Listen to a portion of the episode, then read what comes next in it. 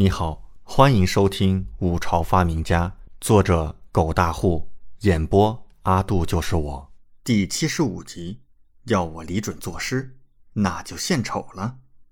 好，李正第一个笑眯眯的开口，满脸喜意。群臣也是赞呼。这首诗虽然算不得绝佳，意境稍差，但是平仄和押韵已有体现，格律上也能对应。比起七皇子那首诗，自然绝妙无比，特别是前两句，已是极为不凡了。李准也暗暗点头，没想到这个八妹倒有一些诗才。香儿不错，切莫骄傲，以后要更加努力。李正笑道：“谢父皇，儿臣一定不会让父皇失望。”李香竹俏脸瞬间溢满笑意，灿烂无比，满意的坐下了。下一个，李仲起身，众人以为他要作诗，然而李仲却是一脸冷笑的看了一眼李准，随即大声道：“父皇，若论诸位儿臣中谁最有诗才，必定非六弟莫属。我看此次作诗填词，应当交与六弟展示风采，我等在旁敬赏才是。”“是啊，父皇，儿臣也同意。”李乾也是大声开口。六弟千古诗才，可不能埋没。太子随后也缓缓起身。儿臣早便听闻，当日六弟在文曲馆做了一首《护城雪》，被老师评为千古绝句。今日儿臣也想尽情看看六弟的诗才。若六弟当真拥有千古诗才，定是我五朝之幸。请父皇给六弟尽情展露诗才的机会。三人结党，当场请愿。看似请愿，实则发难。明眼人一眼便知。一时间，整个飨宴都变得一片死寂，空气中弥漫的硝烟味儿，是个丝毫没眼力见儿的芝麻小官也能闻出来的。让六皇子作诗，开什么玩笑？谁不知六皇子是个不学无术的废物？诗才怕是废材吧？那首《护城雪》自然已经传遍了京城。甚至天下流传，可是几乎少有人相信这就是李准所做。朝中的这些官员就更是不信了，因此他们一眼就能看出太子三人这是要让李准难堪。当下，李文君微微皱眉，李正也是微微皱眉。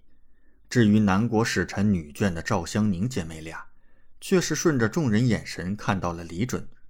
赵香凝当即眼眸一凝，瞬间认出了李准，便是前阵子灯会上帮自己解谜的那位翩翩公子呀，内心便是一喜，也是大感吃惊。他竟然是皇子，而且还是五朝那个不学无术的废物皇子，怎么可能？他明明这么厉害，那种灯谜都能解，怎么会是废物？赵香凝美眸深凝，一时间有点困惑了。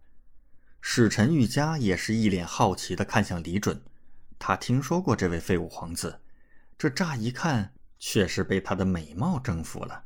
果然，传闻是真的。早就听说五帝子嗣中有一位俊美无比的美男皇子，看来便是这位六皇子了。一时间，玉家也是无法抑制自己的冲动，毕竟谁都喜欢帅哥嘛。有如此的美貌。腹内却是草莽，着实有些可惜了。这种美男子当个面首差不多。